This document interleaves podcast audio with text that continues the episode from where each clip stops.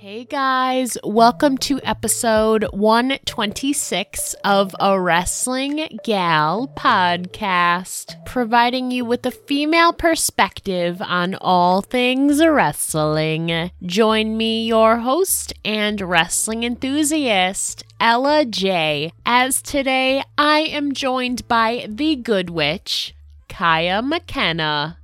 Now let's chat.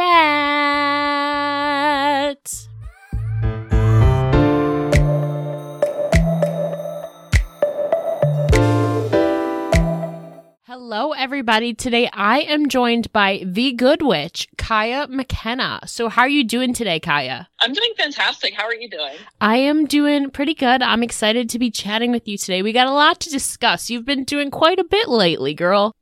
Yeah, I've just been trying to just keep on pushing forward, adapt and overcome within Yeah. reason. You know, still obviously being safe and aware of everything that's currently happening with the pandemic. Yeah. But not letting it not letting it stall me in any capacity. Yeah, but speaking of that, how have you stayed positive throughout this whole last year in the world, as you alluded to?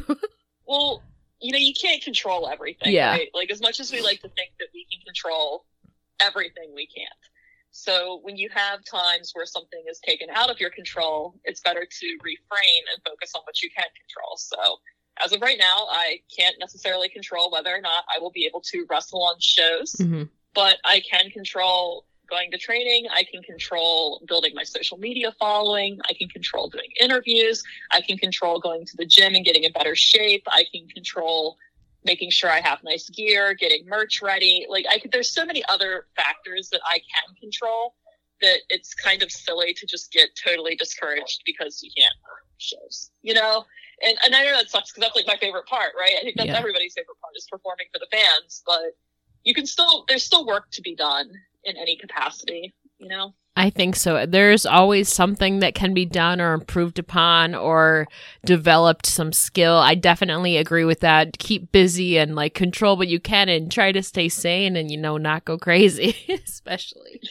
Yeah, it's it's definitely. I can imagine that it was very very difficult for some of my fellow wrestlers who were in this lifestyle of where they just wrestled constantly every weekend, multiple times a weekend in different states, and they were just grinding and going, and it all comes to a stop. So that's very hard, like to just have an abrupt change to your Mhm. lifestyle. And know, for me, I was just coming out of wrestling school as the pandemic hit. Yeah. So I was really excited and like, let's go. I'm ready. I'm ready to wrestle. Let's go. And then it's like, there was nothing for like four months immediately after I graduated.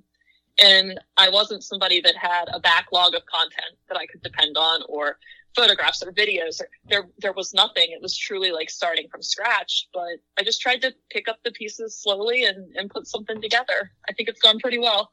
I think so too, girl. I mean, you talk about being on the grind, and you recently competed in Game Changer Wrestling's 24 hour special, which had a grind of so many staff, wrestlers, photographers, ring announcers, and everybody was on the grind that day at Fight Forever, where you took on Holidead during Allie Kat's Real Hot Girl Shit program, which, by the way, just the name alone was flippin' fantastic. So, how was that sharing the ring with Holidead and competing in a show with so many other amazing talent? Honestly, it was an honor, especially so early in my career to Mhm. be afforded an opportunity like that. I was absolutely going to take advantage of it. And it just to be on a card with the people I shared the ring with that day, like Allie, Willow, Holidead, Mhm. Molly McCoy, Ziggy Haim, you know, these girls who have been grinding and are just kicking so much ass, just to be in their company was so wonderful. And, you know, honestly, for that was my ninth match. Because Really? we've been in a pandemic, so I've not been out every weekend. right? Yeah. So that was my ninth match, and I felt really lucky I got to have it with somebody like Holidead because I think we did good and I learned a lot, and she was a great mentor, but she kicked my ass, and I got to be better prepared next time because I'm coming, I'm manifesting the win.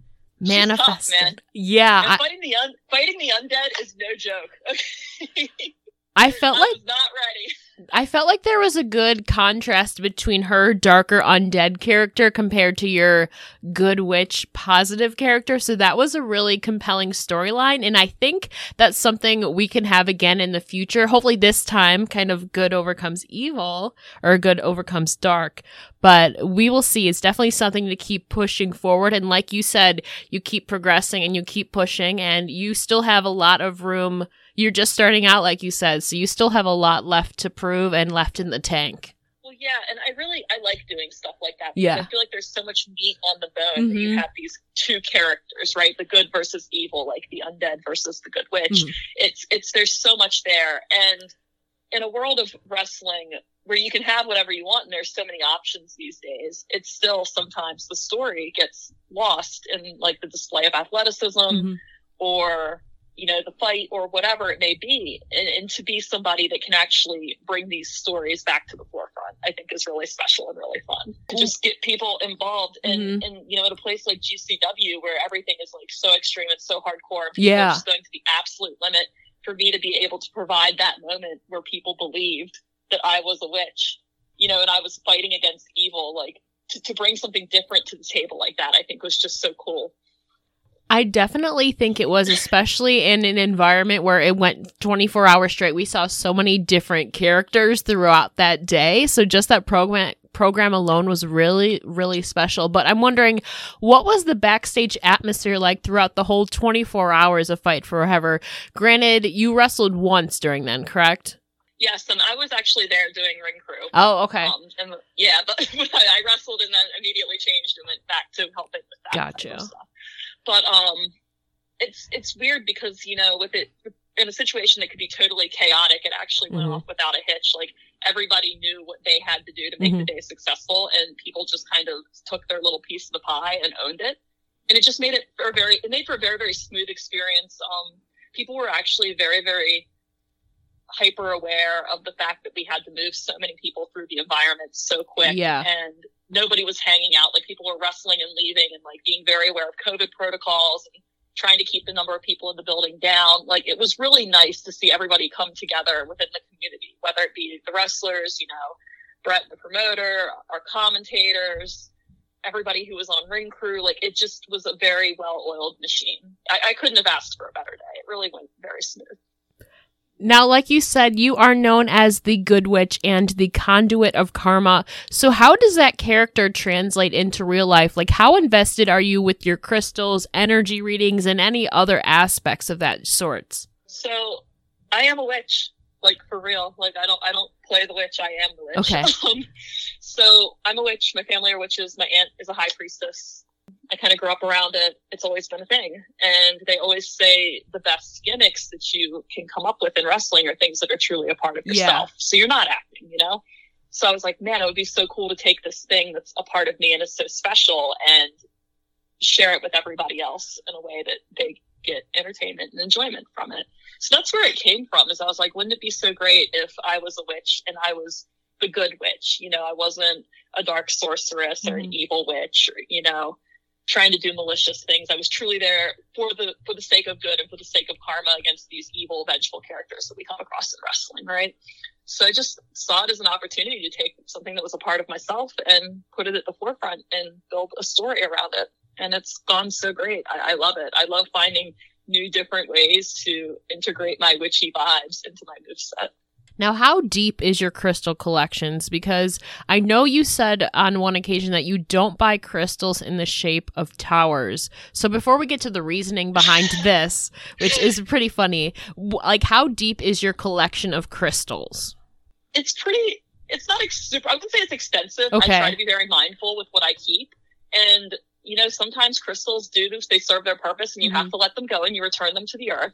And there are different ways to tell. Sometimes it's just a feeling. Sometimes if a crystal has protected you, it will crack or change color. There, there are ways to tell when it's time to let something go and integrate something new. But every every witch is different. Everybody Mhm. feels differently. Two of my rules of thumb are I don't generally accept crystals from other people because I don't want to absorb any negative energy from them, Yeah. even if it's unintentional, because you know that happens. People mean well, but you know. So I just like to get crystals that call to me personally. I will like, accept them from my family and obviously from my coven, but just the general populace, I don't accept crystals from. And then the other thing is, I really just don't like tower shaped crystals because my magic is very feminine. I am very much integrated with the goddesses, and I just don't want any kind of negative male energy in my sphere. Okay. I'm big on eliminating negative male energy. Give me all the intergender matches. I'll take them all on. I can respect that though. I'm like snapping because I can it has a respect that. It has a Yeah. place. There is a place for masculine energy. Mhm. But in my particular practice, I am very much into the divine feminine and having crystals that are in shapes that are friendly to feminine energy. So that's just my personal take on it. I don't need no male energy. I'm good. it's okay. So for someone like me who is still trying to grasp um, more knowledge on the concept of crystals and all that, like I don't know anything. I know some types of crystals, but I understand that certain crystals hold a certain power or are good for a certain thing, whether it be like peace or like calmness or like I don't know how to describe it. So for me, who's somebody's lo- who's looking for like inner peace, is there a certain type of crystal that is particularly good for something like that? Yeah, you know, honestly, I'm really big on amethyst for that. Okay. It helps you ground your emotions. And a lot of times when we experience turbulence in our life, it's because we are not being aware of our emotions. Or at least for me, you know, I'm not in control of my own emotions or I'm allowing other people's emotions to stick to me and make me volatile and crazy. So I find that amethyst is a very good beginner grounding crystal and you can pick them up pretty much anywhere. And I'm still honestly to this day learning about crystals. Yeah. I have um I have tons of books on them. I do not like advanced, crazy, complicated reading on things. So I always try to find like crystals for beginners, Mhm. crystals for dummies, because that really gives you the information you need very cut and dry. But amethyst is great because it also, while it grounds you, it helps you become more in tune with your intuition. You can get guidance from the higher realms and the goddesses, and it gives you power over your dreams. So I always keep my amethyst by my nightstand to, to help um, manifest my dreams being very happy and positive and not stressful or scary. So in terms of manifesting too, I feel like everybody has a different process of it, whether it be through like meditation or your crystals. So do you have a certain process or like routine when you're manifesting something, or is it through your crystals? It depends on what um, particular energy I'm working with. I will Okay. work with crystals sometimes. Sometimes if it's a lunar cycle, I will work with the energy of the new moon or the full moon. The new moon is actually tonight. It's in Aquarius. It's great for setting intentions, but Mhm. because it is in Aquarius and it is also Mercury retrograde right now, it can make us lack focus when setting our Mhm. intentions. So it's really important to make sure you do something to focus those intentions you're setting. So tonight, I would use the energy of the moon, but I would, I'm probably going to write down my intentions because Mhm. when you write something down, it's, it's concrete. It's not like you're, you, there's no way for your mind to deviate from what you've written. So it kind of roots it for you and keeps that focus. Okay, So good. that's one way. Yeah, you don't always have to, it doesn't have to be in your head. Like writing stuff down is a great way to manifest it. I write stuff down to manifest it and then put it in my gear bag. Like Oh. if it's a wrestling. Oh, I love thing. that. So Okay. I um I do all of that. I do stuff like that. Sometimes I'll write down words that come to me. hmm I love to take like a cupcake liner. I have like these little witchy cupcake liners and I'll write down words that come to me like or things that I want in wrestling, like prosperity, success, opportunity. And I'll burn it as part of my ritual and whatever word is left or whatever word whatever word burns first, I'm like, okay, that's what I need to really focus on this month. So there's just different ways you can put this into practice.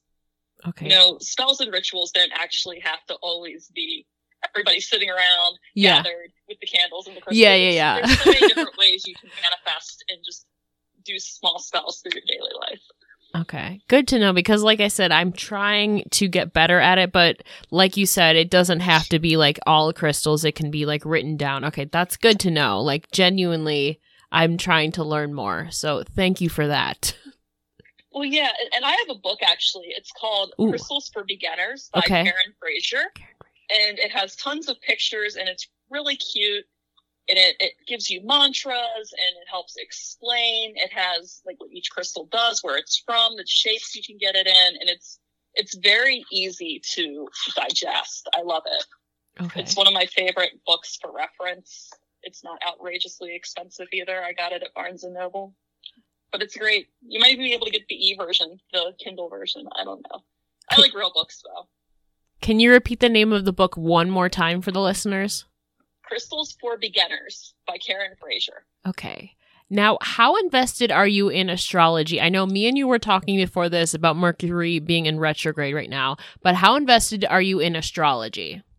Pretty invested. I would not say I am an expert, Okay. but with us being witches who Yeah. are very we get a lot of magic from the moon. So we do a lot of praising and rituals to worship the moon goddess Selene. So astrology is a big part of that, right? Mhm. So I think that it's like anything. It has the weight you put into it. And it's like a guide to people, right? Like people always go, oh, if only this person had a manual. It's like they do. Yeah. It's called astrology. Yeah. That's how you can figure out how somebody operates. Um, that doesn't mean that they're going to 100% be that way or you're going to 100% Oh, no, yeah. Because there's so many different factors that influence our behaviors. You can't just chalk it all up. So, well. I'm a Pisces. Okay, that's great. I am too. um, so I really like it because it gives you a lot of insight into how you operate and it makes you more mindful of how you operate and what you have a predisposition to do. And it gives you the opportunity to grow instead of being debilitated, you know? So, for example, as a Pisces, I may have a little bit of a tendency to like my naps and be Yeah. a little dreamy and be a little bit lazy. And, but that doesn't mean that I'm going to be like that my whole life. Mhm. It means like, okay, this is something that is a natural tendency of mine, but how do I use this to enrich my life instead of debilitate my Mhm. life? And that's how I view it. Because really, you're in control of yourself at the end of the day. Yeah. we all make choices. Yeah, no, I get it's- that. I was just going to say, we, we all make choices, right? We, Yeah. At the end of the day, nothing just is what it is. We've all made our choices to get to where we are, and we make we choose to behave the way we behave and react and respond the way we, we react and respond. So the more insight you can have into like your natural impulses, the more you can be in control of yourself and make better decisions that make your life easier. I think that's a good point too, because with astrology, sometimes people think that these certain traits like define you fully, especially like the negative ones. Like I'm a Scorpio, and there's obviously some very apparent like negative stereotypes about us. but the thing is, like, I don't define myself by that because I feel like I'm the opposite. But like you said, it's a culmination of what you believe in like other things in the universe, but you're not defined by that specific thing. So Well, you can have other placements in your birth Yeah. chart that help balance out some of those Scorpio tendencies. You That know, is it depends on what your moon is, what your rising is. So, like, there are other Mhm. factors, right? Like that maybe balance out some of these tendencies or make you like more rounded or more even keeled or more extreme. You know, if you're like a Scorpio on a Scorpio on top of Scorpio, it's like okay, we got a lot of Scorpio going on there, but we can still work with this.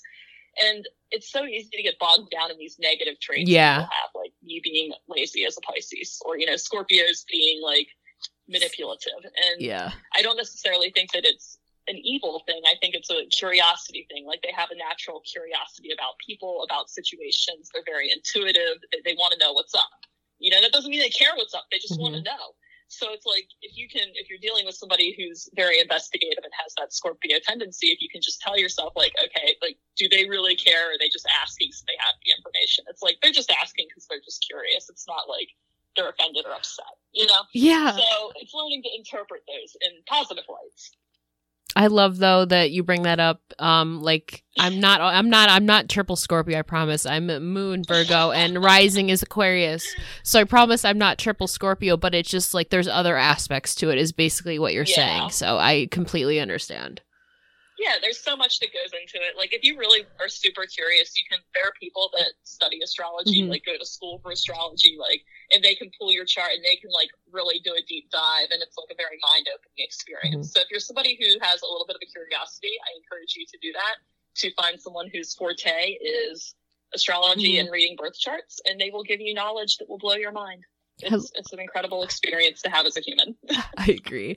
Now, we've definitely established that you are a very creative person, as evidenced with your in ring persona. But I know you originally went into photography and then transitioned into graphic design in college. So, what do you think was the biggest lesson or thing you learned in your graphic design courses or program that has stuck with you? I'm trying to think of how to word this. It's being a graphic designer, you get a lot of feedback from your clients that don't mm-hmm. know anything about art. And you have to work with it. You know, you just have to roll with it. You can't get angry. So one of the things that graphic design has taught me is how to be a better listener and how to like work within restrictive parameters because mm-hmm. you're not always going to get your way. It's not always going to be what you think is best. And sometimes you have to be in situations with people who are less educated than you on a fact, but they're still going to be the one making the decision, you know? So it just, it's really been good for me in that sense of like just teaching me how to work with people better and to not be like so offended. You know, like, oh my God, they didn't like my design. They don't know shit, blah, blah, blah. Yeah. You know, it's, it's so easy to do that, but then you have to pull yourself back and you have to be like realistically like, okay, this is a client. This is a job. I'm making money this is not my life work. This is not my defining Leonardo moment, you know? So just being able to pull yourself back has been a really good lesson that has taught me. And just also like, it, it's weird because this is something I've started doing in wrestling, right? Like, so when you're trying to come up with stuff to do in your matches, yeah. like sometimes people tell you like really dumb stuff that doesn't make sense. And you can do two routes here. You can be like, I'm not doing that. That's stupid. And then everybody gets offended and upset. It's like a huge ordeal, right?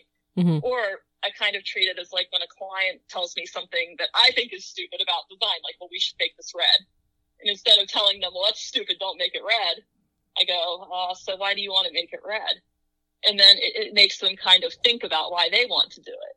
And then sometimes people get there on their own. So that's been like a great skill, you know, to have mm-hmm. this translated in the wrestling. So, so why do you want to do a superplex? Tell me, you know, and, and sometimes people do tell you and you're like, oh, you know, actually, now that you put it that way, that makes sense. Mm-hmm. So they, as in the process of telling you, they themselves realize like, oh wait, that doesn't make sense. Let's just scrap that.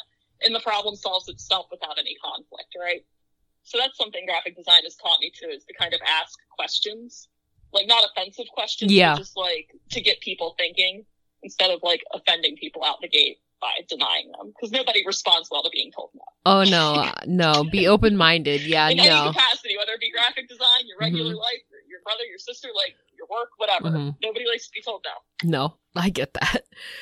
Now, do you have a specific niche within graphic design that you're drawn to, or in essence, what content do you really enjoy creating that involves graphic design?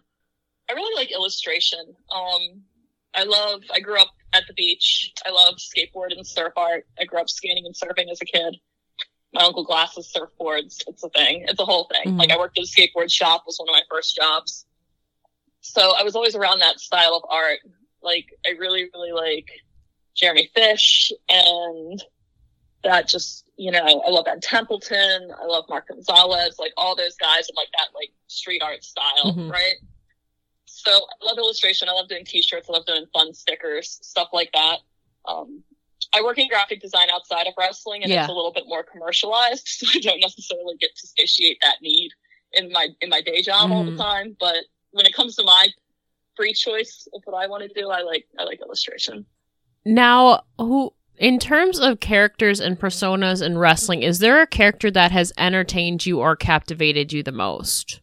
I used to really like Chyna growing up yeah. because she just felt larger than life, right? You know, she just felt like a superstar and she was just this force that was just such a such a badass, right? Like Chyna was great. I've always liked the great Muta for the same reason. He's just so otherworldly and like there's just something so interesting about him and how he operates. I really I like characters in wrestling. Like a lot mm-hmm. of my favorite wrestlers are character based.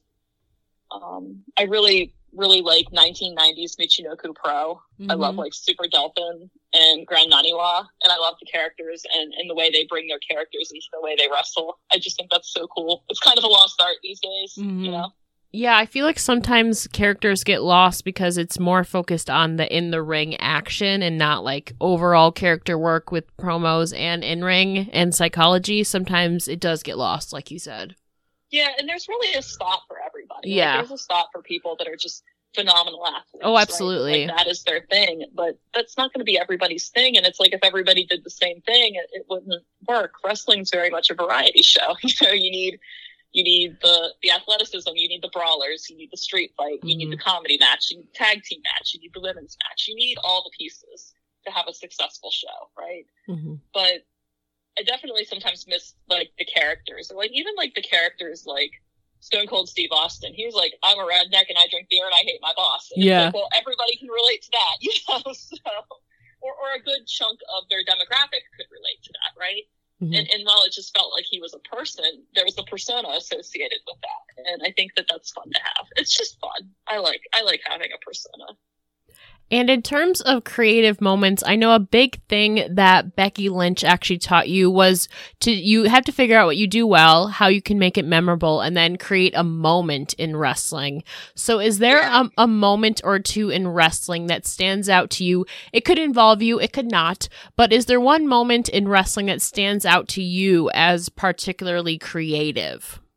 I honestly am going to just piggyback off of this and say that when Becky finally snapped and snatched Charlotte, like that was such a moment. Yeah. It, it, was such a good moment because there was a build and like everybody wanted to see it. And, and that's what we should all strive to create is like that people are so invested in what's going on that they cannot wait for that climax of the action, right, of the story. Like they they want it. Like you want people salivating for that moment. Like when she reached out and, mm-hmm. and just smacked her, like people lost it, and like that was a moment. And the thing that's crazy is like it wasn't like a high spot.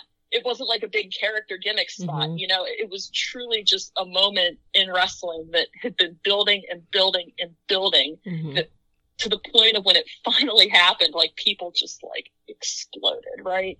And I think that that's kind of what we should all strive to do is just get people so invested that they're just salivating, waiting for that moment to happen. Yeah, I remember that day, and like I'm a huge Charlotte fan, but the tension, like the inner frustration with Becky had been building and building because she had been so overshadowed for so long. And at the end mm-hmm. of that mm-hmm. match, you're like, oh, they're hugging. And then everyone was like, inside Becky, like, when are you going to turn on her? And then when she finally turned on her, I just remember going, oh my gosh, this is incredible. Like, as much as I love Charlotte, it was such a great moment for Becky, a great final climax point to where she is sick of being overshadowed, sick of being frustrated, like she's going to take over. So that was an incredible moment. I remember that another one that really sticks out in my mind, just like if we're talking modern era things, mm-hmm. I would definitely say that I can still see it to this day, like CM Punk sitting on top of that ladder at WrestleMania mm-hmm. 25.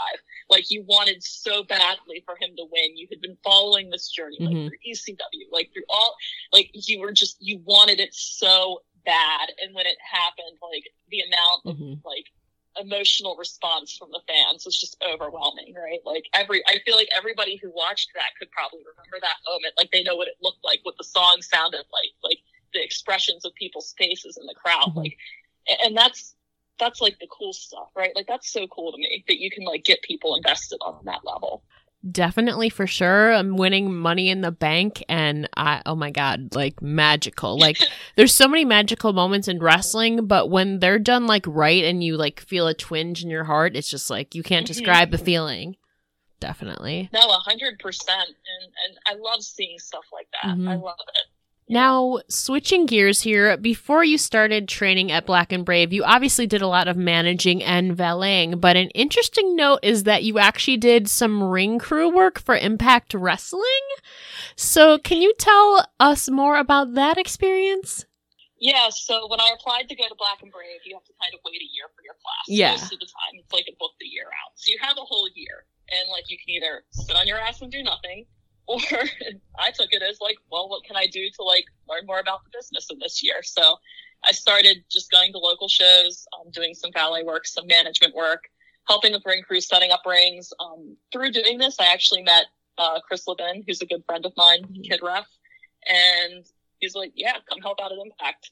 I did, and it just became a thing. I just would come help set up the ring, set up chairs, like to their seats, whatever they needed, and it was just so nice to like be in that environment because you got to learn so much just from watching and just being around that type of production that you can't just walk, you know, you can't get that just anywhere, right? Mm-hmm. So that was so much fun. I learned so much there, just about like how how TV works. Even you know, it was just cool to just sit and watch everything come together from like a standpoint I hadn't had before, and it gave me a whole new appreciation for the business. So, so and, and that, and it's like learning to put a ring up. Like mm-hmm. it's crazy. There are people in wrestling that don't know how to do that. Oh, really? oh yeah. huh. Now with learning to do, go. it blew my mind too. Like when I, when I found out, I was like, "Oh no way, really?" Like because it just doesn't seem like it would be true. But yes, there are people that don't know how to do that, and then you're like, "Wow, okay." And then it just goes to show you how important it is to like learn every aspect of the business and it, how it makes you love the business even more. Yeah, so you mentioned too that you were learning like the different uh, backstage stuff, like for TV and stuff. Do you think that kind of helped you then, like during shows? Because I know like hard cam is a thing, so which on a lot of the independents you don't get a lot of experience with because a lot of it's not like on TV. So did you get experience in learning like TV angles, or what was your experience like learning uh, ring crew stuff and then watching everything unfold on TV? So like when you're doing ring crew, like you'll be doing something totally mindless, like taping down mm-hmm. mats or like you know whatever they have you doing, right? Setting up guardrails. But while you're doing this, like the performers are there and they're going through their matches and they're walking through stuff in the ring and they're trying to get stuff perfect. And mm-hmm. it's in that process you kind of get some insight into like how it all comes together, like how the match comes together, how they walk through stuff, and then getting to see the match later in the night. It like clicks. You know, it's like, oh, oh, okay, like they did this and they did that, and like, oh, I get why they're over there now, and oh, this makes sense. Yeah, I get it. Like all these light bulbs start going off, but you have to see the whole process in order for that to happen sometimes, right?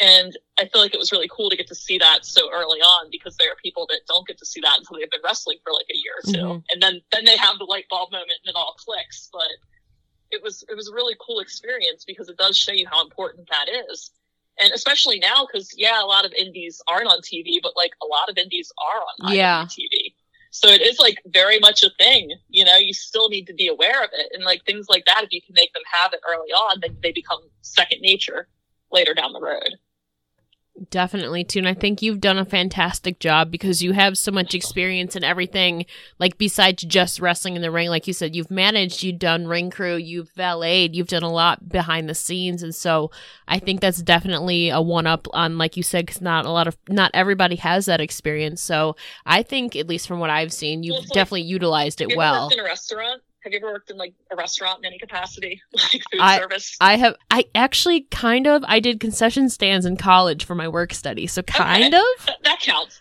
But so like you know how there's like, well, like okay, we'll just do restaurant structure, just. But I'm sure it applies the same way. So there's like the kitchen, the dishwasher, the guy, you know, the bus boy, the hostess, mm-hmm. the waitress, the bartender. Like there's a hierarchy. Yeah. Right? And there's a difference between somebody who's hired off the street and goes right into a bartending position and then someone who started out washing dishes, then bussed mm-hmm. tables, mm-hmm. then hostess, then waited tables, and then finally got that bartending position. I think they appreciate it a little bit more, right? And because they've seen how everybody contributes to make it come together. And I think the same thing could be said about wrestling. I think that when you get to have the experiences of setting up chairs and setting up rings and then managing and valeting and running errands and, and doing all that type of stuff, you you grow a deeper love for what you're doing. It, it makes you more appreciative of the business, and it also gives you like a better understanding of like why things are the way they are and like how they operate the way they do. So it's just so good to have. Like, it just sets you up for success. Like the more mm-hmm. knowledge you have in that sense, the better off you are. So I know an important part of your character is your crown, of course. So how and where was this beautiful crown made? I need the tea. Um, it was made in my bedroom. Oh, my mom's okay. house with my own two hands.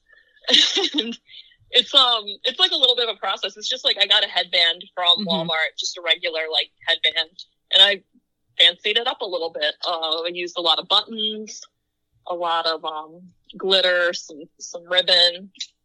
I used um the little spikes are actually zip ties. I saw that on Pinterest. Really? So like, I'm gonna try it. Yeah, I was like, I'm gonna try that.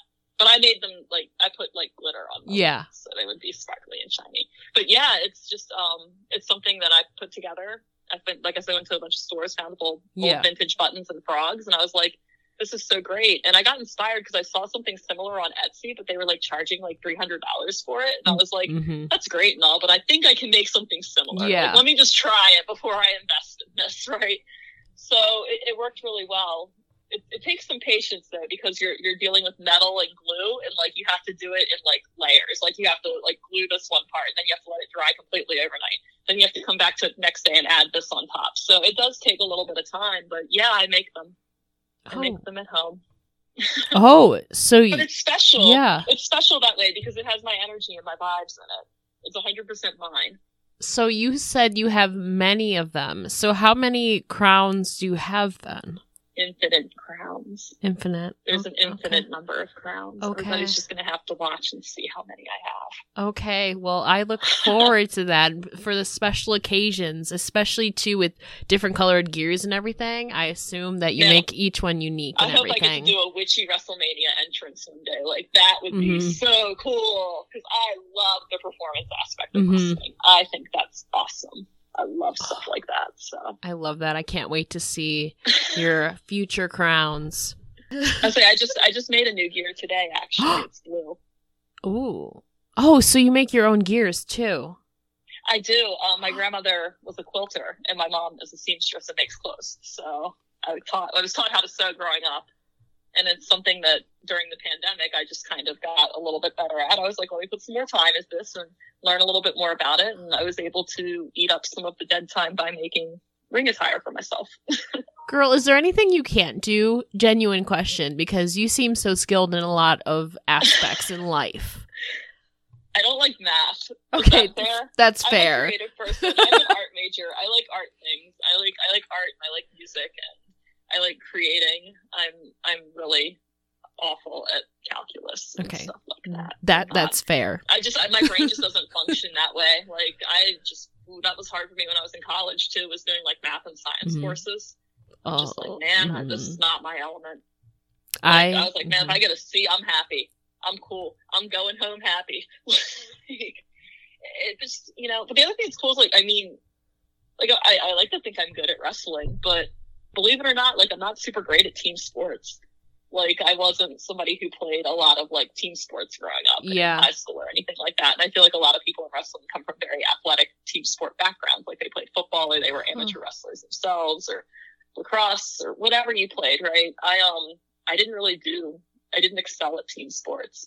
I was um I was better at skateboarding and um jujitsu. I did martial arts. Mm-hmm. yeah, up. yeah, yeah. Huh. Interesting. So I'm not really good at like team sports, and I'm not really good at math or science. it's okay though. You make But up. You make make up for crown. it. That's right. I'm excited though to see your new gear and all these amazing crowns. I no, genuinely girl, that's amazing that you are like that talented enough because I am not gifted in those aspects of life, but that's really really incredible too. Well, it's such a huge part of my character too. Yeah. Like you know, I can come up with this elaborate backstory about me being a witch fighting the good fight, but at the end of the day, if you don't know who I am and it's the first time you see me on your screen, I need, I want to, I want people to get that from looking Yeah. at me. So like that's why it's so important to me to like have such a put together like intentional presence in that sense because it helps my character read on the screen or just read to an audience. Even if they don't understand my entire backstory, I want them to look at me and be like, well, she's a witch. Cool. You know, so Mhm. it, it's that quick read that I'm really striving for. Because not everybody that I perform in front of is going to know my background or be Yeah. familiar with me, Mhm. right? So anything you can do to help people along is always a good thing. And I think having a very intentional look when it comes to your attire helps with that. No, It definitely helps tell your story. first impressions count definitely. Yeah. Like a Stone Cold Steve Austin. What's the quick read on Stone Cold Steve Austin? If you knew nothing about his backstory and you saw him come out. He just walks like a badass. That's what that's what I would and it, it comes out to an Yeah. amazing theme song. So that's what I would first be noted by. hmm He and he looks and he is relatable to the everyday Mhm. person, the blue collar worker, right? So it's the quick read, and I just I feel like the more you can help people latch onto your story, the more invested they'll be in it. Like you have to make it easy. You don't want people to like think too much. hmm You want them to like fall in easy and just enjoy the ride. Now, lastly, we are all about hashtag girl power here on A Wrestling Gal. So, who are some females in your personal or professional life who inspire or empower you the most? I would have to say my mom for sure. My mom is just such like this badass lady. Like all throughout her life, she's just like taken charge, and that inspires me so much. Um, she's always worked. She's a nurse. She's worked in nursing management mm-hmm. in all tiers and in various hospitals, and just never backs down from a challenge. She's worked in all departments, whether it be from like the ER to the operating room to just doing that surge, like to ICU to shock trauma. It's she's done it all, and it's like she's just tackled it head on and, and learned and grown. And I just I admire her so much for just being somebody that doesn't say no to things and was like, yeah, let's do it. Let's learn it. I can do that. And that's always been so inspirational to me because there have been plenty of times in my life where I've been like, oh man, shit, I don't know if I can do this. And then I'm like, what would my mom say? My mom would just look at somebody and be like, yeah, I can do that. Even if she had no clue, she'd be like 100% confident in her ability to figure it out and just be like, oh yeah, I can do that. And she would do it. And, and that's just always been so inspirational to me that she's never doubted herself in that capacity. You know? she's always just risen to the occasion. So she just inspires me so much with that. I love that. I wish we could all have that confidence to be like, I'm not going to let anything stand in my way. I love that. She doesn't. She doesn't. She just goes right through it. but my mom is also a Sagittarius. oh, okay, okay. she she goes, but I, I love that about her, and I just love that like her commitment to like mm-hmm. taking care of me because my parents were divorced when I was young, and like mm-hmm. I kind of fell in her lap. Like she had to take care of me. Yeah. And there was a point in time where she was working three jobs just to make all the ends meet. And like my aunt would babysit me during the day and stuff, but she still always made time when she was home from work to do stuff with me, like take me to get pizza or go play skee ball with me at the arcade or whatever. So just the, her commitment to just making it work, man. Like not only being confident, but just making the mm-hmm. situation mm-hmm. work. It's just she's such an inspirational person. Oh, shout out to your mom. yeah. Shout out to mom, Mama Witch there, holding it down. Now, before I let you go, can you please tell the listeners where they can find you on all your social medias? Yes, I only have Twitter and Instagram. I do not have Facebook or YouTube or any of that. I just have those two platforms. I try to keep it really small so everybody can find everything in one place. My handle on both platforms is at Kaia MCK, so K A I A M C K. And I try to be active on both. I'm kind of new to Twitter. I'm a little bit better at Instagramming. Twitter's wild, man. Twitter stresses me out. Oh, I know. I because I know it's a great way to get information to people about where I'm mm-hmm. going to be and what events I'm going to be at next. But I didn't have a Twitter prior to wrestling. Mm-hmm. I had just opted out of that but I know it's important to be able to get the fans information about what I'm going to be doing and where I'm off to next. And that's like a huge way that they interact and engage with us these days. So I was not going to deprive people of Twitter. Oh, oh no, especially in like the pandemic life, like staying in contact with people since you can't do a lot of face to face stuff. Definitely. I, I get that sometimes it's hard, but yeah, it's definitely a good way to network and branch out to fans and like the whole community. So I get that it's so interesting though because I think for as good as Twitter is in that aspect, like I always think of how wrestlers felt to me as a kid. Like wrestlers weren't accessible. Yeah. The only thing you found out about a wrestler is which you read in PWI or mm-hmm. like WWF magazine. Like there was no Twitter, there was no Facebook, there was no Instagram, there was no like seeing what Macho Man and Randy Savage was doing in his house with his dogs. just think, yeah. Like it, they were, they truly felt like they were superheroes mm-hmm. because of that too.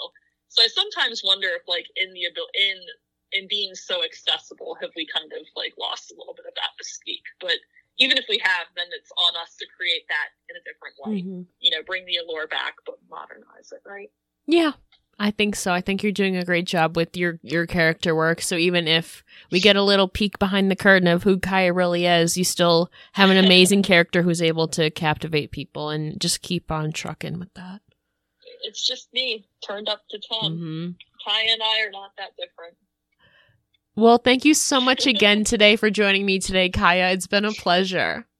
Well, I enjoyed speaking with you. Thank you so much for having me on your um, show. It was just it was a very enjoyable experience, and I really enjoyed all of the questions you asked me today. Thank you for taking all the time you took to come up with fun things to ask me.